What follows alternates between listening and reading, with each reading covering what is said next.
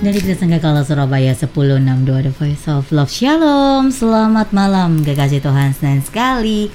Program Bincang Malam Reach Your Generation Hadir di ruang dengar Anda di edisi Senin 24 Mei 2021 Ini kekasih Tuhan Kami akan menemani Anda hingga pukul 9 malam. Dan yang pasti kalau di hari Senin Bella nggak hanya sendiri dan selalu rame gitu ya Bella suka banget loh itu kalau ada keramaian gitu.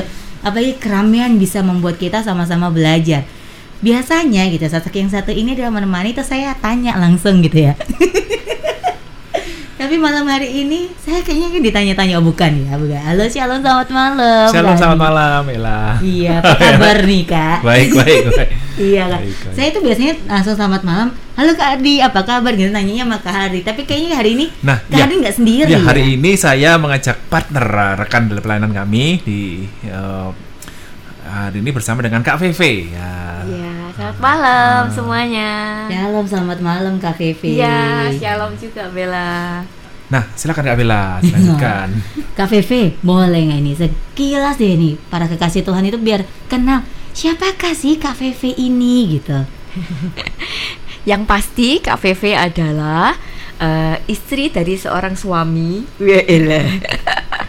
ya, eh, Ibu dan- dari seorang anak gitu. Iya, ibu dari dua orang anak. Ya, dan saya bersyukur kalau saya boleh mendapat kepercayaan, kesempatan dari Tuhan untuk saya boleh bergabung menjadi volunteer di pelayanan anak di Gereja Mawar Sharon, Satelit Barat. Kemudian juga eh, saat ini saya juga dipercaya untuk menjadi CMC yaitu Church Mobilization Coordinator di pelayanan OCC Indonesia khususnya untuk wilayah Jawa Tengah, Jawa Timur dan Kalimantan. Ya, itu yang keterlibatan saya di anak-anak. Ya itu Nah, iya. itu sekilas apa namanya Sekilas uh, aktivitas dari Kak Veve. Ya. Iya. Karena hari ini kita bicara karena di ROG ini kan kita selalu bicara tentang bagaimana tentang generasi, pemuridan, pelayanan, mentoring, nah itu Kak Bella. Nah hari ini malam hari ini kita akan membahas tentang em, generasi. Jadi kekuatan doa bagaimana sih anak-anak itu ba- bagaimana sih mentoring anak-anak dalam dalam konteksnya adalah em, kekuatan doa dan anak-anak ya kan mentoring anak-anak. Silakan silakan. Moga mungkin ada yang ada maksudnya gimana nih Kak Kak Vivi? Apa sih ketika dimaksud dengan mentoring generasi atau mengapa atau atau Kak gimana? Boleh dibantu memberikan gimana ya? Apa yang harus dilakukan? Mengapa sih penting? Mengapa sih ini menjadi hal yang eh, harusnya kita lakukan? Ya. Jadi kalau bicara tentang mentoring ke anak-anak itu tentunya adalah harapan kita membawa mereka menjangkau mereka untuk mereka mengenal akan Kristus bahkan mereka bertumbuh terus rupa dengan Kristus. Itu ya yang menjadi harapan kita dan tentunya ini bukan merupakan hanya satu golongan aja yang berperan di dalamnya. Ketika berbicara tentang menjangkau anak-anak itu ada keterlibatan baik itu dari keluarga, contohnya orang tua seperti itu. Kemudian dari sekolah, kemudian juga dari gereja. Karena mau tidak mau eh, komunitas dari anak-anak itu adalah di dalam komunitas ini, baik itu keluarga, sekolah maupun gereja, begitu. Dan yang lebih daripada semuanya itu juga adalah bahwa itu bukan cuma sekedar peranan dari gereja, keluarga ataupun eh, eh, apa ataukah itu sekolah begitu, tapi juga adalah melibatkan anak-anak itu sendiri bagaimana mereka juga akan menjadi anak-anak yang memenangkan generasi mereka juga. Makanya kenapa sangat perlu untuk anak-anak ini dimentoring oleh orang-orang yang ada di sekitarnya orang-orang dewasa dalam hal ini. Wow, ini saya tertarik dengan kata-kata anak-anak juga bisa punya peluang atau punya kesempatan mementoring atau memberikan sebayanya. Itu seru Iya. ya kan ya. Iya, Oke, eh, iya. eh, sejauh ini apa yang Kak Veve biasanya lakukan bersama dengan mereka, Kak? Ya, jadi begini, apa yang bisa kita bawa atau kita mentoring, kita arahkan anak-anak itu untuk mereka dapat dipakai oleh Tuhan semakin mereka memiliki beban di dalam hidup, dalam hati mereka untuk jiwa-jiwa. Nah, itu arah yang akan kita bawa atas mereka. Terus apa yang bisa kita lakukan? Eh, tentunya begini, baik ini Bapak Ibu, siapa pun yang pendengar, eh, entahkah Bapak Ibu adalah hamba-hamba Tuhan yang melayani di gereja, orang-orang yang terlibat dalam pelayanan, pemerhati anak, atau bahkan orang tua maupun juga guru-guru di sekolah, bahwa tidak menutup kemungkinan untuk kita membawa, mementor setiap anak-anak itu untuk mereka memiliki hati yang berbelas kasihan atas jiwa-jiwa.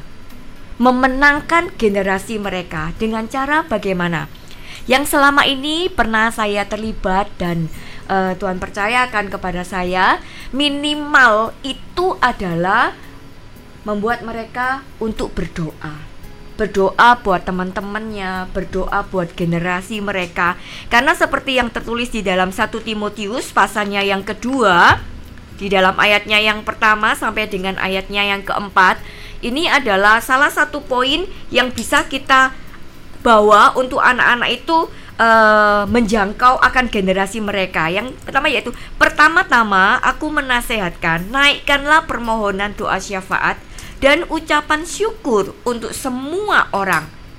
Sekali lagi, ketika ayat ini kita baca, kata semua orang tentunya di dalamnya itu termasuk juga adalah anak-anak. Setuju ya semuanya untuk hal ini.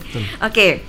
Untuk raja-raja dan untuk semua pembesar agar kita dapat hidup tenang dan tentram dalam segala kesalehan dan kehormatan.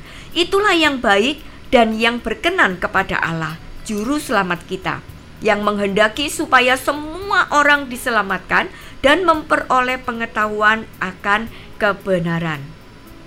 Nah, di dalam poin ini adalah bagaimana mereka ini untuk kita ajak berdoa syafaat buat jiwa-jiwa. Uh, kalau di dalam pelayanan saya itu membawa anak-anak untuk terlibat, makanya kenapa kalau kita uh, gini ya, satu hal yang sering kali kita itu terjebak dan puas ketika kita melayani anak-anak, kemudian kita mendoakan mereka, minta supaya Roh Kudus memenuhi hati mereka, membakar roh mereka dan mereka nerima kuasa untuk mereka itu menjadi saksi Tuhan. Kita mendoakan anak-anak itu sedemikian. Tetapi ketika kita melihat entahkah itu manifestasi atau bisa diistilahkan fenomena yang terjadi di anak-anak, mereka mengalami kepenuhan Roh Kudus sampai mereka bisa uh, apa uh, nang nangis lah yang hmm. apa segala macam gitu. Dan kita berhenti sampai di sana. Lah ini yang sering kali kita terjebak. Kayak ini sudah puas. Wah melihat anak-anak dilawat Tuhan luar biasa. Wih luar biasa ya. Anak-anak itu bisa mengalami mengalami akan Roh Kudus itu sedemikian rupa. Padahal kita nggak perlu berhenti sampai pada titik itu karena sebenarnya Tuhan tidak sedang hanya sekedar mau memberikan dan mencurahkan roh kudusnya memenuhi kehidupan atas setiap anak-anak itu. Tapi kalau kita lihat di dalam kisah Rasul 1 ayat 8 sebenarnya justru ujung-ujungnya itu adalah membawa mereka untuk menjadi saksi Kristus. Mereka diperlengkapi, mereka dipenuhi, mereka terima roh kudus itu bukan hanya sekedar kita melihat fenomena, kita melihat manifestasi yang terjadi atas anak-anak itu ketika mereka mengalami akan Roh Kudus itu di dalam hidup mereka, tapi justru bagaimana keberanian yang besar untuk mereka bisa menjadi saksi Kristus. Itulah tugas kita dalam mentoring itu adalah menyediakan wadahnya. Gimana supaya anak-anak ini bisa dalam tanda kutip mendemonstrasikan kuasa Roh Kudus itu untuk menjadi saksi Kristus. Wow. Wadahnya itu yang justru harus kita persiapkan, bukan hanya sekedar berhenti untuk mendoakan mereka sampai mereka mengalami akan kepenuhan Roh Kudus itu. Hmm. Apalagi kalau kita lihat hari-hari ini kan kita uh, uh, uh, sedang memperingati hari Pentakosta ya kakak-kakak ya. kita, Jadi hari minggu. Mm -mm, hari Minggu kemarin, wah itu saya tahu lawatan uh, kuasa Roh Kudus bekerja dengan luar biasa, nggak cuma sekedar pada orang-orang dewasa hmm. ya kan tapi itu juga pasti akan terjadi juga atas anak-anak. Tapi sekali lagi jangan berhenti hanya pada manifestasinya tapi bagaimana memberikan wadah kesempatan kepercayaan buat anak-anak untuk ketika dia menerima kuasa dia harus menjadi saksi Kristus. Nah, itu poinnya yang justru lebih penting. Menyediakan wadah, memberi kesempatan dan kepercayaan.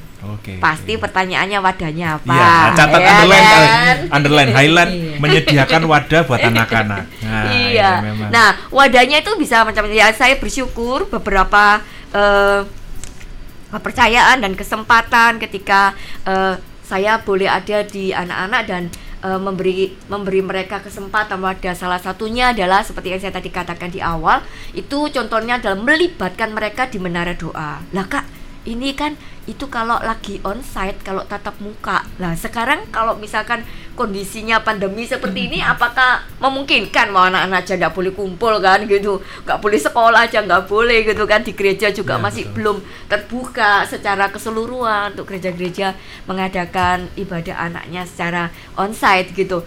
Ya tidak menutup kemungkinan lewat zoom lewat online itu pun bisa melibatkan anak-anak itu untuk tetap ada di menara doa dan itu yang kami juga lakukan sejauh ini teman-teman juga tetap mengencourage anak-anak ya untuk mereka tetap berdoa ada di menara doa dan memiliki keterbebanan tentang hal ini untuk berdoa buat jiwa-jiwa generasi mereka dan sebagainya. Kemudian yang kedua juga adalah memberi kesempatan kepada mereka untuk menyatakan kuasa Tuhan itu. Nah, yang pernah saya bergabung yang terus dan eh, ketika gereja masih onsite itu kan ada eh, kegiatan di gereja itu untuk mendoakan jemaat. Jadi kami ada waktu di mana satu bulan satu kali itu untuk para pendoa itu memberi kesempatan buat jemaat yang perlu didoakan, entahkah ada permasalahan, persoalan dan sebagainya, ataukah dengan sakit penyakit dan sebagainya begitu. Nah itu kita sudah sediakan satu tempat. Nah kesempatan itu bukan hanya dilayani oleh eh, pendoa-pendoa yang dewasa, Dewasa. tapi justru kami memberi kesempatan anak-anak yang terlibat di menara doa mereka bukan hanya sekedar berdoa di menara doa itu tapi mereka juga touch person. Mereka juga dikasih kesempatan untuk mereka berdoa buat eh, orang-orang yang minta didoakan ini. Yang saya luar biasa itu adalah eh, saya memberi memberi eh, masukan memberi eh, kesaksian biarlah pemimpin-pemimpin gereja itu juga memiliki hati untuk memberi kesempatan dan kepercayaan kepada anak-anak dipakai Tuhan dalam Wow. hal ini. Kalau pemimpinnya nggak percaya dengan anak-anak istilahnya, lo mana bisa anak-anak suruh mendoakan orang dewasa, misalkan yang sakit, yang yang ada persoalan sebagainya, loh persoalan aja anaknya nggak ngerti persoalannya apa, ya memang kami so- eh, caranya, stepnya ya eh, Oke. ini untuk pelaksanaan di lapangannya istilahnya pada saat mendoakan itu tentunya kita juga akan arahkan untuk anak-anak yang mungkin masih kecil-kecil yang bahkan yang mereka mungkin masih kelas 1 2 3 SD begitu itu mereka ya untuk mendoakan orang yang lebih ke arah sakit orang yang sakit gitu yang didoakan. Tapi kalau permasalahannya adalah permasalahan orang dewasa ya kita nggak nggak libatkan. Nanti mereka sendiri bingung misalkan tentang persoalan perselingkuhan misalkan seperti itu. Nah itu yang itu mungkin nggak melibatkan ke anak-anak untuk doakan gitu Wah. Dan kalau kakak tadi kan bilang bahwa cara terlibatnya adalah supaya mereka em, setidaknya punya memiliki hati yang untuk terbeban ya kak ya. Betul. Nah, gimana nih kak? Mungkin di sini ada para kekasih Tuhan juga. Oh iya juga ya bisa untuk melibatkan. Tapi bagaimana anak-anak yang kakak bilang masih kecil-kecil, Iya. mereka punya beban untuk mendoakan orang lain ini loh kak. Ya, ya. Jadi itu sekali lagi keterlibatan dari para pemimpin-pemimpin juga yang ada di gereja. Artinya adalah bagaimana mengkhotbahkan, misalkan contohnya bisa di encourage-nya itu di mimbar begitu untuk para orang tua dari jemaatnya. Ini salah satu langkahnya ya, Kak. Yang pernah kami lakukan adalah begitu. Jadi pemimpin tuh benar-benar mengencourage untuk jemaat itu melibatkan anak-anak itu untuk bergabung bergabung di menara doa, bergabung untuk mereka mengikuti training tentang hal doa dan sebagainya untuk anak-anak kecil. Sekali lagi, inilah peranan gereja yang bekerja sama dengan orang tua. karena anak-anak tidak akan dengan sendirinya saya ikut gitu atau sebagainya itu masih sebagian kecil mungkin yang agak besar Iya. seperti kelas 6 kelas 5 mungkin masih bisa ya dia berespon dengan spontan seperti itu tapi kalau untuk anak-anak yang bahkan yang sampai anak yang TK yang masih 5 lima tahun dan sebagainya itu tentunya adalah dorongan dari orang tua dan kesempatan dari gereja untuk mau untuk juga punya memiliki beban kepada anak-anak di pelayanan anaknya. Itu salah satu eh, langkahnya Kak Bella yang bisa untuk membawa anak-anak. Dan saya lihat orang tua yang benar-benar memiliki kerinduan untuk anaknya dipakai oleh Tuhan dia akan senang banget. Siapa orang tua yang nggak bangga? Betul. anaknya masih kecil tapi bisa berdoa tapi dia bisa berani berdoa buat orang lain. Itu pasti ada sesuatu yang beda gitu dalam kehidupan orang tua yang memiliki anak seperti itu gitu Wow, sampai speechless. sampai speechless. Jadi eh, memberikan kesempatan kepada anak-anak untuk bisa ambil bagian di dalam berdoa, bersyafaat. Iya, boleh saya kasih kesaksian kak? Boleh, Yang boleh. keren banget Boleh. ini. Ada satu anak gitu ya, dia masih ke waktu itu masih SD, eh, no, waktu itu masih TK karena usianya antara 5-6 tahun begitu. Jadi masih TKB begitu. Nah dia tapi benar-benar anak ini eh, begitu punya iman itu yang luar biasa dari setiap kali kalau kami berdoa bersama di menara doa itu anak ini luar biasa kalau setiap kali doa. Nah, kami libatkan dia di dalam doa yang seperti yang saya katakan tadi untuk mendoakan jemaat yang memang perlu untuk eh, didukung dalam doa, dibantu doa begitu. Nah, satu saatnya kan pasti didampingi ya. Anak itu bukan kita lepas secara sendiri gitu ya. Artinya ada orang dewasa, ada kakak juga yang pelayan anak yang mendampingi anak kecil ini gitu ketika mau mendoakan gitu. Nah, waktu doakan so soalnya kenapa? Kan perlu dicatat juga. Nah, ini kan kak anak anaknya kan nggak bisa. Jadi makanya kakaknya ini yang akan membantu mencatat. Oh, orang ini masalahnya adalah sakit ini, sudah sekian waktu dan sebagainya. Nah, itu di menjadi eh, apa namanya catatan gitu buat gereja untuk lebih lanjut mendoakan nantinya. Nah, ketika singkat ceritanya waktu dinyatakan bahwa dia ada keluhan eh, di bagian perutnya itu eh, muncul eh, seperti ada benjolan. Dan dia memang tunjukkan kita lihat itu memang ada benjolan bener gitu. Di perutnya itu ke, eh, ke- kerasa gitu. Nah kerasa gitu. Terus kemudian eh, dokter memang menganalisa bahwa itu adalah kanker kalau nggak salah waktu itu dikatakan seperti itu gitu dan sebagainya. Terus kemudian lah kakaknya nih sempat nemui saya gitu. Saya kak Vivi wah ini berat kak. Jangan dikasih ini maksudnya anaknya terlalu kecil soalnya ini penyakitnya cukup berat gitu loh maksudnya dia gitu. Saya pikir loh kok anak-anak kecil naik penyakitnya berat berarti nggak bisa gitu ya saya kira. Saya pikir ah kamu ayo udah kamu dampingi aja. Kan yang berdoa nantinya juga anaknya itu. Kamu dukung aja di dalam di dalam doa juga untuk dia gitu. Nah akhirnya singkat ceritanya anak ini yang berdoa anak kecil ini. Anak kecil yang berdoa kemudian dia doa ya dengan bahasa yang sangat sangat sederhana untuk anak usia lima tahun. Dia cuma bilang Tuhan Yesus benjolan yang ada di perut ini saat ini juga Vita katakan dalam nama Yesus dikempeskan hilang dibuang dibuang jauh-jauh gitu. Dia pokoknya pokoknya bendolnya bendolnya hilang bendolnya hilang gitu. Dia nggak tahu dengan gaya bahasanya dia sendiri gitu. Tapi ya terus kemudian itu eh, ibu itu dari pengakuan ibu ini ya yang didoakan ini. Dia bilang katakan iya kok kok ada yang hangat gitu yang terjadi di bagian perutnya itu seperti hangat begitu. Terus dia katakan wah ya benjol. Tapi saya bilang gini bu bukan kami nggak percaya kita tetap sama-sama sepakat. Tuhan nyatakan kuasanya dan kesembuhan itu pasti bisa terjadi. Jikalau jikalau Tuhan menghendakinya gitu. Jadi ibu mesti harus periksakan lagi ke dokter gitu. Nanti kami tunggu ya update-nya dan sebagainya. Iya saya cuma mau katakan bahwa seorang anak dengan bahasa sederhananya dia berdoa cuman dengan kata itu tanpa dia tahu dengan detail penyakitnya penyebabnya penyakitnya apa seberapa stadium berapa dan sebagainya. Enggak. Tapi bahasa sederhananya dia tapi dia dengan yakin didoakan. Dan itu yang dinyatakan kuasa Tuhan atasnya saya sampai kakak yang tadi sempat ngomong sama saya itu gini aku malu kak Pepe lah kok tadi saya kok sempat mau menghalangi untuk dia. Gunakan ya nggak apa-apa belajar sesuatu yang baru lagi. Nah saya melihat itu yang terjadi bahwa anak-anak pun itu juga mereka punya kesempatan ketika kita memberi mereka kesempatan memberi wadah untuk mereka mendemonstrasikan kuasa Tuhan itu bekerja. Wow. gitu.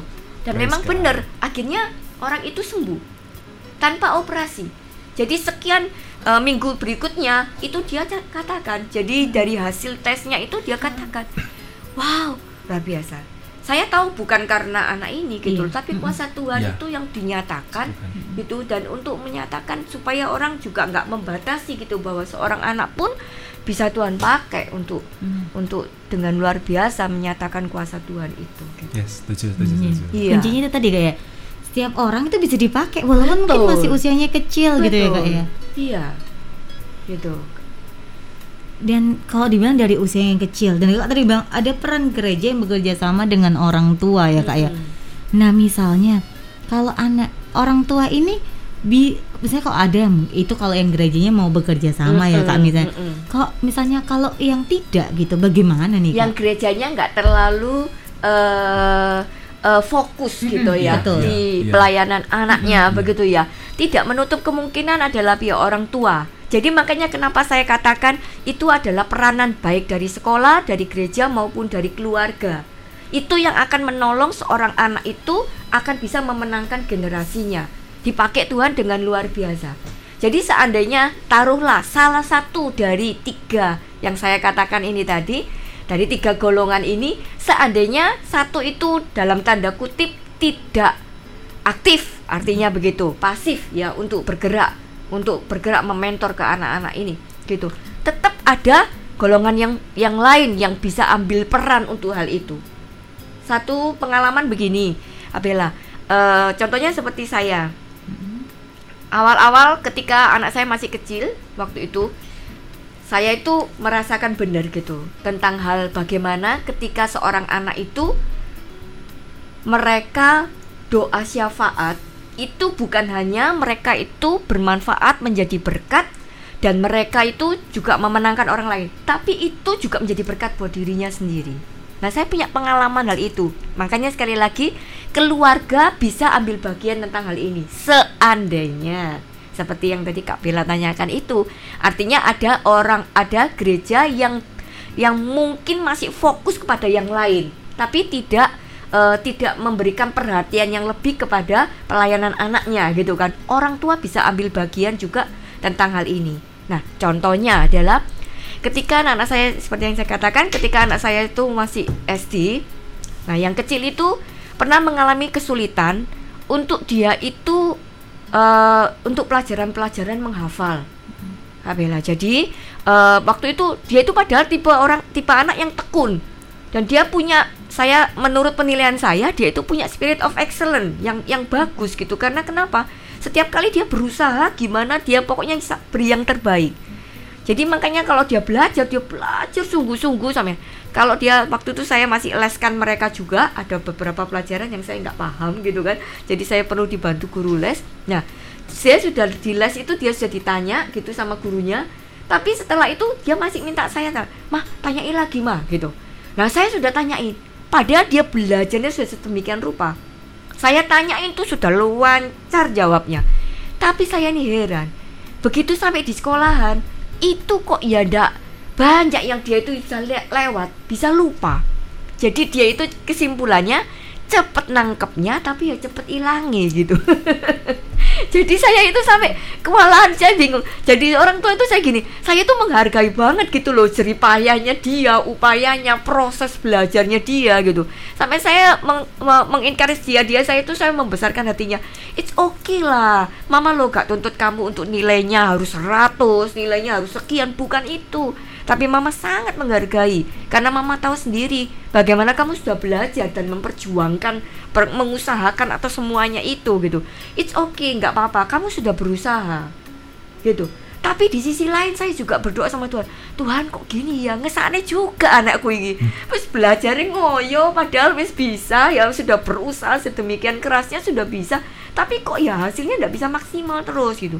Saya berdoa sekian waktu lamanya Tuhan kasih saya hikmat. Gimana saya menolong anak saya ini gitu. Sampai satu titik ada perekrutan anak-anak di menara doa itu gitu. Nah, saya me- mendorong saya pinginnya mereka juga libat tapi ternyata dia juga punya aku kok pingin ya mbak bisa Ya. bergabung oh ya oke oke mama dukung nah salah satu dukungan yang saya bisa berikan adalah nganterin mereka bergabung waktu itu kan masih ketemuan ya Iya, masih onsite. Ah, ah, di menara doa. Jadi saya anu nganterin mereka ikutan sama-sama di menara doa situ, kemudian doa dan sebagainya. Terus bertumbuh, terus mulai berdoa syafaat. Nah, saya mau kasih mau saya mau kasih kesaksiannya begini. Percaya nggak percaya?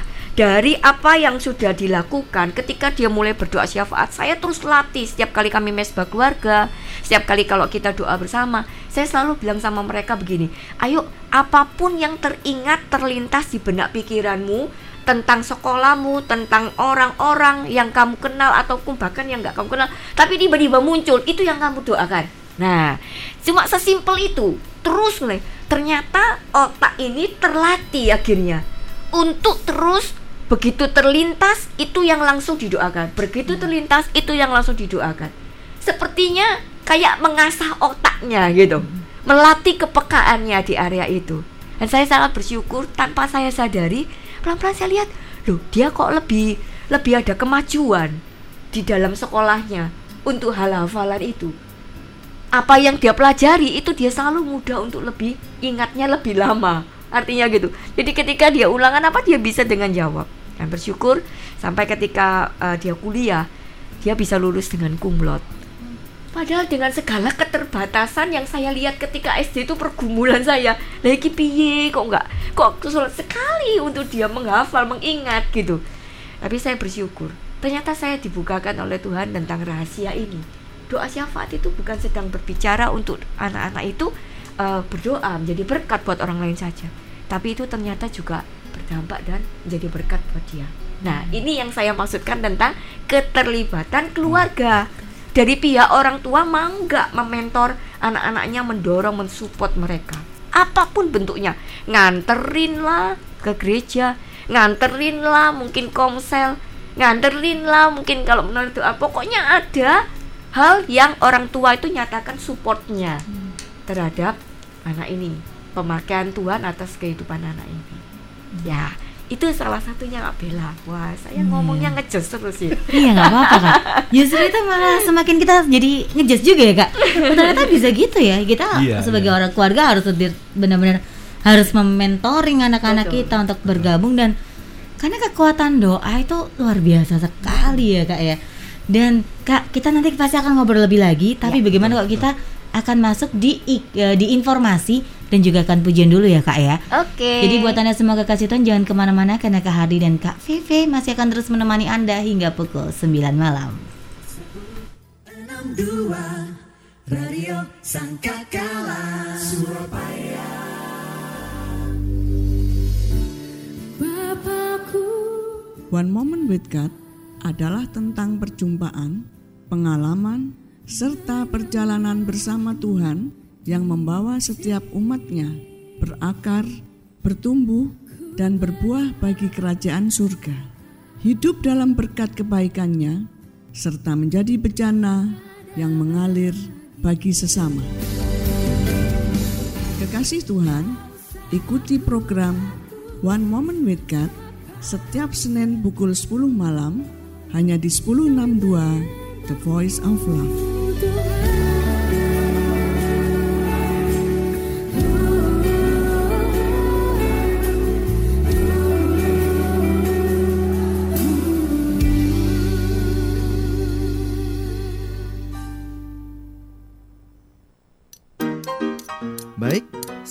Saatnya saya akan memberitahu cara memilih besi yang berkualitas tinggi. Pertama-tama, tepuk-tepuk besi tepat di bagian tengah. Dan apabila berbunyi pung pung pung, berarti besi itu berkualitas tinggi. Itu caranya milih semangka lagi. Kalau begitu, cara yang kedua. Untuk memilih besi yang terbaik, kita harus mencium baunya. Kalau baunya harum, berarti sudah matang. Itu cara milih durian. Gimana sih? Terus gimana dong caranya dapat besi yang berkualitas tinggi? Ya ke CV Sentral Besi Pratama dong, ahlinya besi. Anda membutuhkan beraneka ragam besi yang berkualitas tinggi dengan harga terjangkau dan bersaing? CV Sentral Besi Pratama menyediakan beraneka ragam besi, mulai dari besi beton, polos, dan ulir, besi as, kanal CNP, INP, UNP, WF, HBIM, pipa air, pipa gas, pipa kotak, pipa korek, plat bordes, plat eser, plat kapal, siku, strip, firkan ulir, firkan polos, firkan embos, kawat loket, kawat las, belt mesh, atap galvalum, aksesoris pagar, dan gerinda. Semuanya bisa Anda dapatkan di CV Sentral Besi Pratama. Dan pasti Anda mendapatkan beraneka ragam besi terbaik dengan kualitas terjamin. CV Sentral Besi Pratama beralamat di Jalan Raya Taman Nomor 8 sepanjang Surabaya. Telepon 031 788 6893 dan 788 6894. Hunting fax 7886892, email sales dan website kami di www.centralbesi.com. CV Sentral Besi Pratama, harga bersaing, kualitas terjamin. Firman Tuhan adalah dasar kehidupan yang harus kita perhatikan. Dengarkan, renungkan, dan terapkan dalam hidup. Sangat penting bagi kita untuk terus membekali jiwa kita dengan firman Tuhan. Tidak hanya tubuh, tapi kondisi rohani, roh, dan jiwa kita pun membutuhkan penyegaran. Word of God hadir setiap hari pukul 5 pagi dan 9 malam. Jadikan firman Tuhan sebagai standar hidup dan kompas yang memberikan petunjuk arah hidup kita ke jalan yang benar. Tuhan Yesus memberkati.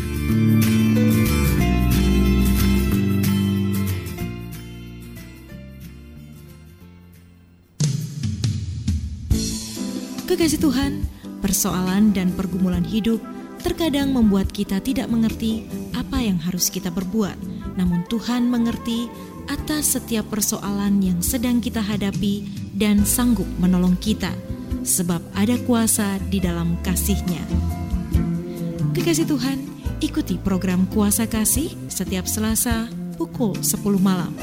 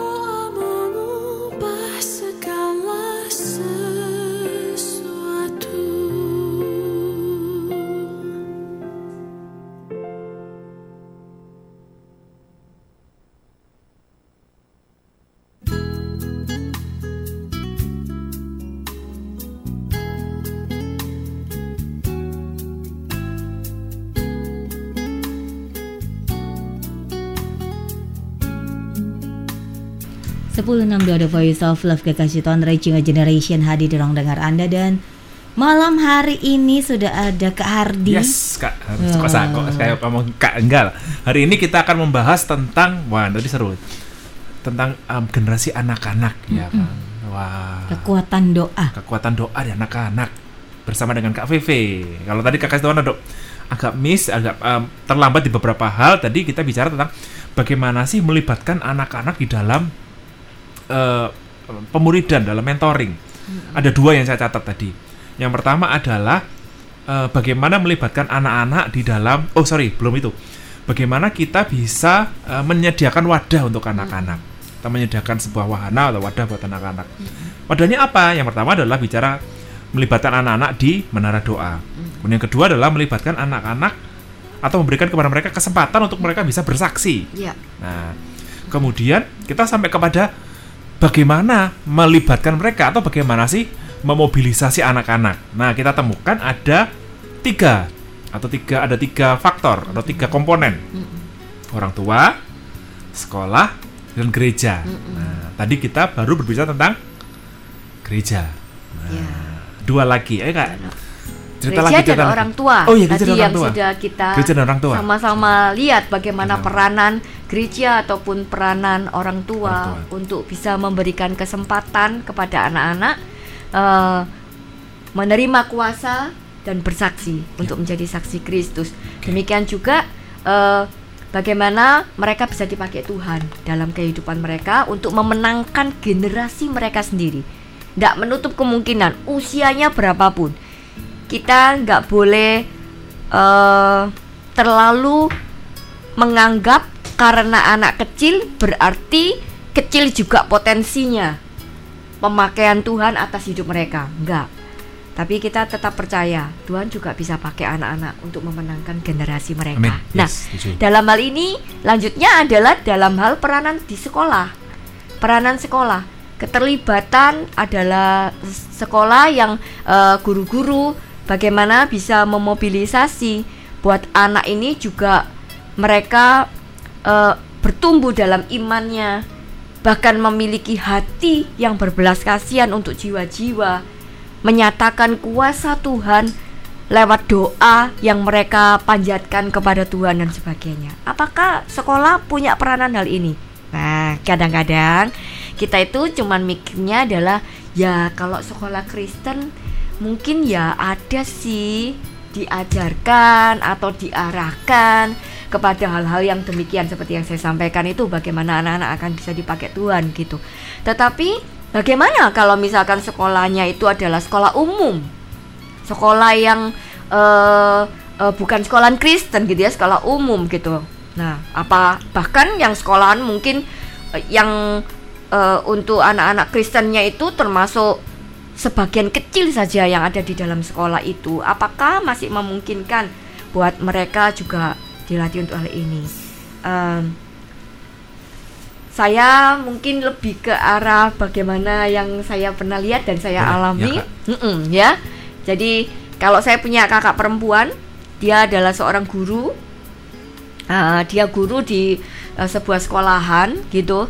Nah, dalam masa-masa pandemi seperti ini, kita melihat bahwa memang mau tidak mau keterlibatan orang tua untuk mendampingi anak itu harus lebih intens, entahkah di en- entahkah dalam pelajaran, mempersiapkan Zoom dan sebagainya karena mereka masih sekolah online begitu ya. Bahkan tugas-tugasnya dan sebagainya orang tua ya mesti harus ngeprintkan lah, fotokopi lah dan sebagainya. Pokoknya orang tua mau nggak mau itu paling jadi semakin sibuk gitu dengan masa-masa pandemi tentang Betul sekolahnya sekali. gitu ya kak. Iya. Ini kayak Kak Hardi kok paling setuju sekali gitu ya.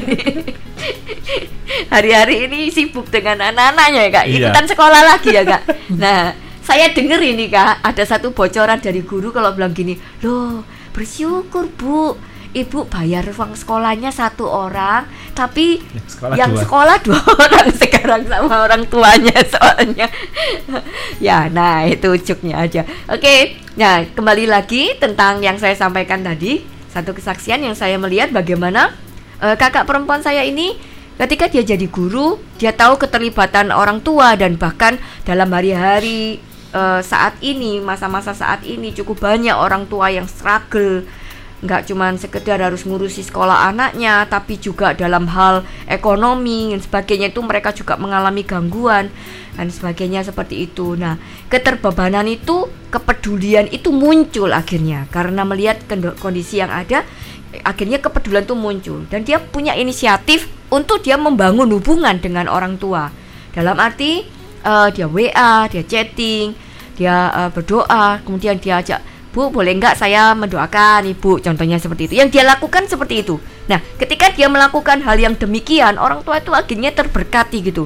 Dengan sikap seorang guru yang punya kepedulian, bukan hanya menjalankan tugas sebagai guru untuk mengajar, berbagi ilmu ke anaknya, menyiapkan kurikulum, dan mengajarkan anak-anaknya hasil prestasinya baik. Enggak, enggak berhenti cuma sampai di sana tetapi bagaimana seorang guru itu juga membangun hubungan dengan orang tua dan mengencourage akan anak-anaknya untuk juga melibatkan Tuhan di dalam kehidupan mereka. Lepas dari lepas dari apakah itu sekolahan Kristen atau kok bukan sekolahan Kristen. Bagaimana kita me- me- membawa anak-anak, mementor anak untuk mereka itu juga mau melibatkan Tuhan di dalamnya. Sehingga mereka lebih punya hubungan yang jauh lebih baik antara orang tua dengan anak maupun dengan uh, gurunya. Begitu. Itu salah satu keterlibatan yang bisa uh, diambil bagian. Nah sementara itu salah satu yang saya uh, kerjakan sendiri juga secara keterlibatan saya di pelayanan itu juga adalah bagaimana hubungan gereja dengan sekolah wow. nah jadi sebenarnya yang tiga peranan yang saya katakan itu sebenarnya satu dengan yang lain pasti harus ada keterkaitannya. Karena bagaimanapun anak itu ada di tempat-tempat ini, di sekolah, di keluarga dan di gereja. Lari-larinya juga ke ke arah sana gitu ya, ke tempat ibadah ke tempat ibadah istilahnya seperti itu. Nah, itu mesti melibatkan peranan dari ketiga hal ini gitu, baik orang tua, gereja maupun sekolah. Sekolah dengan gereja bagaimana? Satu saatnya saya melihat bahwa ada banyak sekali anak-anak yang bisa dikategorikan sekolah uh, anak-anak Kristen di sekolah umum. Mereka sepertinya tidak mendapatkan fasilitas yang banyak, kesempatan yang banyak untuk mereka beribadah, untuk mereka semakin mengenal Tuhan begitu. Hanya sebatas pelajaran agama di sekolah, titik begitu ya. Nah, saya melihat pertumbuhan anak-anak ini secara rohani juga nggak terlalu terlihat dengan signifikan dan itu yang akhirnya menjadi satu beban juga buat kami untuk gereja ambil bagian. Ambil bagian dalam hal apa? Dalam mengadakan persekutuan doa di sekolah. Begitu. Nah, itu bisa bisa dilakukan sebagai hubungan untuk menolong sekolah mementor anak-anak untuk mereka juga mengalami pemakaian Tuhan di dalam kehidupan mereka sejak mereka masih anak-anak. Kak, saya ada pertanyaan sebenarnya. Iya. Uh, dalam kondisi pandemi COVID-19 di mana online apakah itu juga dilakukan kak? Jadi uh, bagaimana melibatkan apakah kak juga melakukannya di masa pandemik ini gitu di online iya, online itu? Betul. Oh. Di awal-awal pandemi itu kak Hardi, memang kami ini sempat uh, sepertinya hanya cuma bisa berdoa gitu aja loh kak Hardi. Karena kita nggak bisa berbuat banyak. Hmm. Sekolahnya nggak ada kok, sekolahnya nggak per tatap muka gitu ya, kan. Nah, mereka secara online.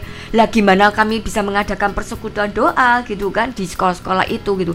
Kami terus berdoa untuk Tuhan temukan uh, temukan uh, jalan untuk kami tetap membangun hubungan. Kan kita akhirnya close close contact gitu loh. Betul. Awalnya waktu persekutuan doa kan kita deket banget dengan anak-anak seminggu sekali, dua minggu sekali, kadang-kadang sebulan sekali.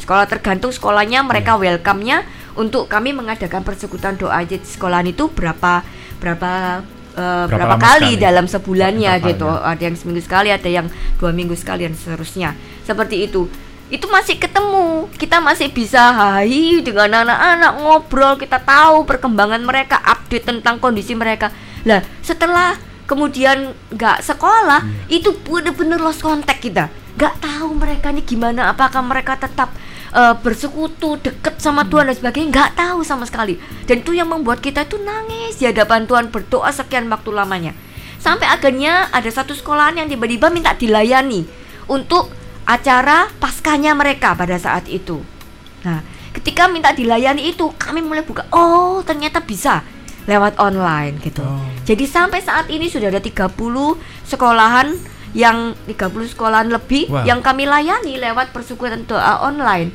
Wow. Jadi kami sudah mengemas persekutuan itu dalam pelayanan tuh sudah ada pujiannya, sudah ada doa bersamanya, ada ada untuk eh, firman dan juga ada aktivitas yang mereka bisa lakukan begitu untuk anak-anak bisa mengerjakan begitu. Dan itu sudah dikemas dalam satu kira-kira 20 atau 30 menit. Wow. Gitu kak. online. Dan Wah, kami bersyukur ada begitu banyak kami mendapatkan kesaksian-kesaksian dari para guru agama Kristennya, gitu guru-gurunya di sana itu bagaimana anak-anak ini begitu enjoy dan antusias untuk mereka mengikuti persekutuan doa sekalipun itu online gitu. Wow. Itu yang kami sangat bersyukur Tuhan bukakan jalan untuk hal ini. Kak bocoran dong hari apa? Jam berapa kak? Iya. Bocorannya. Itu beda-beda Oh. Biasanya Karena pagi, sore? Kan banyak macam-macam. Eh, biasanya mereka sih pelaksanaannya pasti di jam-jam sekolah mereka. Sekolah. karena guru agama Kristennya ada beberapa mereka yang pakai strateginya dimasukkan di sela-sela pelajaran agama Kristennya. 20-30 menit itu untuk mereka mengikuti persekutuan doa online itu. Tapi ada juga guru agama Kristennya yang mengajak mereka setelah sekolah sekolah online mereka selesai untuk anak-anak Kristennya mungkin di hari Jumat mereka tetap dikumpulin untuk mereka sama-sama mengikuti persekutuan doa online-nya begitu. Wow. Seru ya Kak Bella ya. Iya, jadi itu beda-beda harinya tergantung sih guru agamanya mengatur demikian rupa. Tapi tetap konsistensinya artinya ada yang tetap minta seminggu sekali, ada yang dua minggu sekali, ada yang satu bulan sekali juga persekutuan doa online. Berarti itu benar-benar harus ada keterlibatan ya kak. ya? Betul. Nah, guru-gurunya cukup aktif kak, karena dia melihat bagaimana antusias dan anak animo anak-anak itu untuk mengikuti persekutuan doa online itu dan lebih mudah untuk eh, ketaatan anak-anak itu loh. Sejak itu mereka gurunya tuh melihat bahwa ketaatan anak-anaknya itu kok benar-benar lebih enggak dalam tanda kutip itu eh eh, apa ya? Maksudnya seenaknya sendiri. Kan ini kan ceritanya online kak. Iya. misalkan iya, lewat iya. zoom. Ya suka-sukanya dia kan. Namanya persekutuan doa di luar pelajaran misalkan begitu. Dia mau buka dia mau buka Stop video, ininya videonya dan iya. sebagainya. ya suka-sukanya dia. Dia mau berhenti mau keluar dan sebagainya. Itu alasan oh Iya. sinyalnya gini dan sebagainya. Kan bisa macam banyak gitu loh untuk dia tapi ternyata mereka itu kok tetap taat ngikuti sampai akhir. Bahkan mereka mengerjakan aktivitas gitu terus kemudian difoto. Gitu sama orang tuanya. Jadi ada keterlibatan orang tua guru akhirnya kasih report ke kami. Ini kak aktivitas yang sudah mereka buat. Nah, mereka antusias banget untuk membuat aktivitas-aktivitas yang ada. Contohnya seperti itu. Wah, puji Tuhan. Ini seru, kind of keren sekali. dan itu yang luar biasa. Sekali lagi anak-anak pun ketika kita memberikan kesempatan dan kita menyediakan wadah untuk mereka dipakai Tuhan di dalamnya. Itu mereka tetap akan pemakaian Tuhan atas mereka untuk mem- memenangkan generasi. Itu terjadi. Dari anak-anak yang sekolah ini aja loh kak. Itu juga mereka akhirnya bisa ngajak temennya. PD online. Wah, gak peduli dia yang diajak iku agamanya apa pun. Seru kok lah kadang ada diajak gamenya apa segala macam pokoknya ikut aja iya no acaranya ini gitu nah pokoknya ikut aja iya Eh, dia saya- sebar tinggal sebar link aja, tinggal share link aja. tinggal Ayo sebar ikut, link ikut, aja. yuk, yuk, gitu. gitu ngikutinnya Wow, seru. ya Bicara seru. Eh, saya kami berharap bahwa apa yang disampaikan oleh KVV itu akan memberikan inspirasi, memberikan pemahaman baru kepada kekasih Tuhan untuk ayo apa yang kita bisa lakukan buat generasi ya kan? Ada banyak dalam masa pandemik ini berdoa melakukan mengerjakan apa sih yang kita bisa lakukan? Mungkin kekasih Tuhan mikir aduh pandemik ini nggak nggak bisa ngapa-ngapain ya. Gereja online sekolah minggu online enggak tapi ada yang bisa kita lakukan eh, yang yang itu sesuai dengan hati Tuhan. Kita mengerjakan hati Tuhan ya kan? amin amin. Apa yang dan banyak sebenarnya kak yang bisa dilakukan saya percaya ketika hati kita rindu maka Tuhan yang akan menuntun kita Hmm. langkahnya strateginya dipertemukan dengan orang-orang yang tepat gitu sampai benar kita tetap bisa tembus untuk menjangkau akan anak Puji Tuhan. Yang pasti dengan inti dari Gary kalau dibilang bahwa judulnya adalah kekuatan doa. Yang penting Betul. memiliki beban. Itu Betul. poinnya berarti kan ya, Betul, Kak? Jadi benar-benar supaya kita ini berarti walaupun jadi orang tua, sebagai guru, punya pemimpin gitu ya. Pelayan Sebenarnya anak. kekuatan doa ketika melibatkan generasi itu impactnya tadi udah kayak Kak Vivi udah sampaikan tadi kayak di sekolah yang Iya, seperti itu ya Kak ya. Terima kasih sekali loh Kak Vivi. Sebelum terakhir mungkin Kak Vivi mau ada Mungkin ada closing statement yang merangkum semua apa yang kita bicarakan pada malam hari ini, Kak Fe. Ya, oke. Amanat agung tidak berbicara hanya untuk orang dewasa. Itu yang perlu kita tanamkan di dalam pikiran dan hati kita. Anak-anak pun Tuhan juga pakai mereka. Wow. Mereka perlu untuk dimuridkan, mereka perlu untuk dijangkau, mereka perlu keselamatan itu dan mereka juga dapat memenangkan generasi mereka. Seperti di awal kita membaca dari Timotius, kehidupan seorang Timotius. Ada Paulus yang membimbing rohaninya. Ada pelayan-pelayan anak yang terus support untuk Timotius Timotius ini akan benar-benar terus mengalami pertumbuhan rohani. Ada Eunike, ada Louis dari pihak keluarga yang terlibat di dalam pertumbuhan akan kerohanian dari Timotius. Dan itu yang membawa Timotius mengalami pemakaian Tuhan yang luar biasa. Bagaimana Timotius memberikan pengajarannya bahkan menjadi berkat sampai dua suratan Timotius yang ditulis oleh Paulus itu benar-benar menunjukkan kepada kita bagaimana Timotius dipakai oleh Tuhan juga untuk membawa banyak orang meng- mengenal akan kebenaran. Nih. Munculkan Timotius Timotius, Yes. anak-anak yang ada di sekitar kita, guru, eh, maksud saya sekolah, orang tua dari pihak keluarga, ataupun juga gereja. Mari kita ambil peranan kita masing-masing, saling berkolaborasi, bekerja sama. Tidak lain tidak bukan adalah memenangkan untuk generasi ini. Amin. Haleluya. Iya, mari kita munculkan Timotius Timotius lain ya Kak ya. Yes. Buat generasi ini dan Iya. generasi yang ke depan. Betul. Terima kasih buat Kak Vivi dan Kak Ardi yang sudah menemani Iya. gitu ya. Puji Tuhan. Semakin ini again sekali lagi menginspirasi semuanya. Wow. Silakan Kak Bella. Oke, Kak bisa tutup dalam doa buat kita Oh, semuanya. dengan senang hati. Mari mari semua para pendengar yang dikasihi Tuhan, kita akan sama-sama satukan hati kita ya. Minta lebih lagi bahwa kekuatan doa kita itu yang akan membawa kita semakin mengenali hati Tuhan untuk membawa generasi ini. Di dalam nama Tuhan Yesus Kristus kami datang kepadamu malam hari ini. Sungguh sangat bersyukur ya Tuhan kalau Engkau menyingkapkan buat kami hal-hal yang Engkau dapat kerjakan, hal-hal yang Engkau sesungguhnya mau untuk setiap kami ambil bagian di dalamnya. Entahkah itu keluarga, entahkah itu sekolah, entahkah itu juga gereja. Mengambil peran masing-masing, berkolaborasi dengan baik antara satu dengan yang lain. Bekerja sama untuk benar-benar membawa Timotius Timotius, generasi Timotius yang setiap anak yang ada di sekitar kami, yang kami layani, yang ada di dekat kami ya Tuhan, untuk membawa mereka sehingga sungguh mereka bukan hanya sekedar bertumbuh di dalam pengenalan akan Engkau Tuhan, tetapi setiap anak-anak ini juga boleh kami mentor untuk mereka memenangkan generasi mereka juga ya Tuhan. Kami percaya ya Tuhan bahwa setiap anak ketika mereka menangkap akan isi hatimu menjadi orang-orang, menjadi anak-anak yang memiliki hati untuk bersyafaat bagi generasinya, bagi jiwa-jiwa untuk boleh dimenangkan di dalam Engkau. Kami yakin ya Tuhan, itu yang sedang Engkau kerjakan dan Engkau rindukan terjadi atas setiap anak-anak saat ini Tuhan. Karenanya itu Tuhan, pakai setiap kami, para orang tua, para guru, bahkan juga hamba-hambamu untuk kami boleh bersama-sama membawa kemenangan yang besar untuk generasi ini dimenangkan bagimu Tuhan. Di dalam nama Tuhan Yesus Kristus, kami mau meresponi isi hatimu. Kami siap untuk memberi yang terbaik bagimu.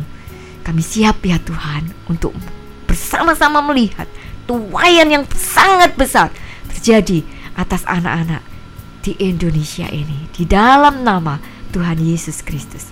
Amin. Amin. Terima kasih Kak Ardi dan Kak Vivi yang sudah menemani para kekasih Tuhan dan kekasih Tuhan tanpa terasa sudah di menit-menit akhir kebersamaan kita. Kami boleh pamit tapi setengah kali tidak mau pamit dulu karena kami akan terus menemani hingga pukul 12 malam. Dan sesaat lagi akan hadir program Road of God di luar dengar Anda. Sudah ada Pak Rubin Adi Abraham yang akan sharing dengan Anda dengan tema diurapi oleh Roh Kudus ya. Jadi stay tune terus di 106.2 The Voice of Love. Selamat malam. Sekali lagi terima kasih buat Kak Vivi dan Kak Hadi. Tuhan Yesus memberkati. Sehat-sehat selalu. Sama-sama, Memberkati Tuhan memberkati.